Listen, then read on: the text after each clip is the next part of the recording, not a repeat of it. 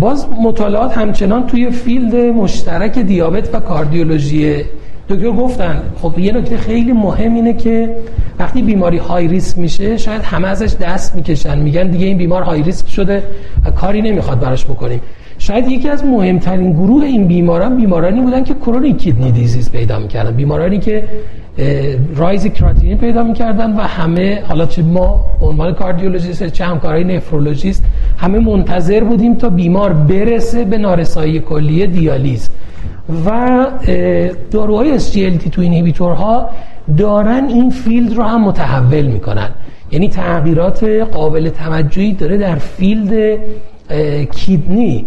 در داروهای SGLT2 inhibitor ها اتفاق میفته که امیدواریم سالهای بعد شاهد نتایج بهتری هم باشیم. می‌دونیم که outcome های renal تا به حال در مطالعات مختلفی که انجام شده بر روی دارو SGLT2 inhibitor ها بهتر شده.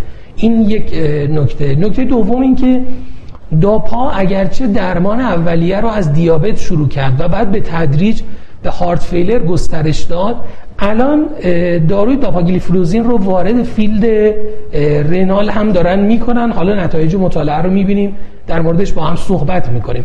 هدف این مطالعه بررسی safety و efficacy داروی داپاگلیفلوزین برای کاهش renal event ها در بیماران chronic kidney disease با یا بدون دیابته.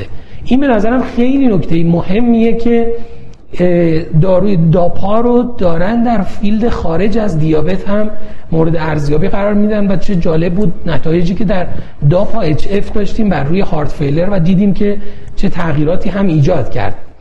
inclusion criteria ی مطالعه سن بالا 18 سال بود. بیمارانی که آلبومین کراتینین ratio ی ادراری بیشتر از 200 میلی گرم به ازای گرم داشتن. بیماران GFR بین 25 تا 75 داشتن. حیطه رو وارد شدن که تقریبا هممون میترسیم مداخله توش انجام بدیم و بالاخره بیمارانی که روی maximum dose قابل تحمل ACE یا ARB حداقل به مدت چهار هفته stable بودن. یعنی تمام مداخلات استانداردی که برای این بیماران انجام شده بوده. حالا بیماری که حداقل پروتئینوری داشته درمان های استانداردش رو انجام دادن و add-on این دارو رو برای بیمار ارزیابی کردن که ببینیم چه تأثیری می‌تونه بذاره. بیش از 4300 بیمار وارد مطالعه شدن به مدت دو چهار سال follow-up شدن و متوسط سنی 61 سال و 33 درصد هم خانم ها بودن در این مطالعه.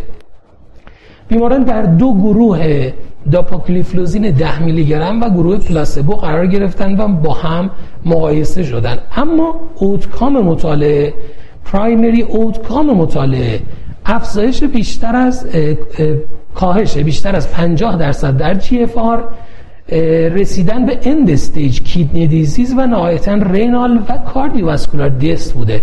یعنی میشه گفت مهمترین outcome هایی که برای چنین بیماری ممکنه مطرح باشه و کاهش 39 درصدی در میزان بروز primary outcome در این بیماران اتفاق افتاده بود که این شواهد هم در بیماران diabetic و non-diabetic consistency ش داشت.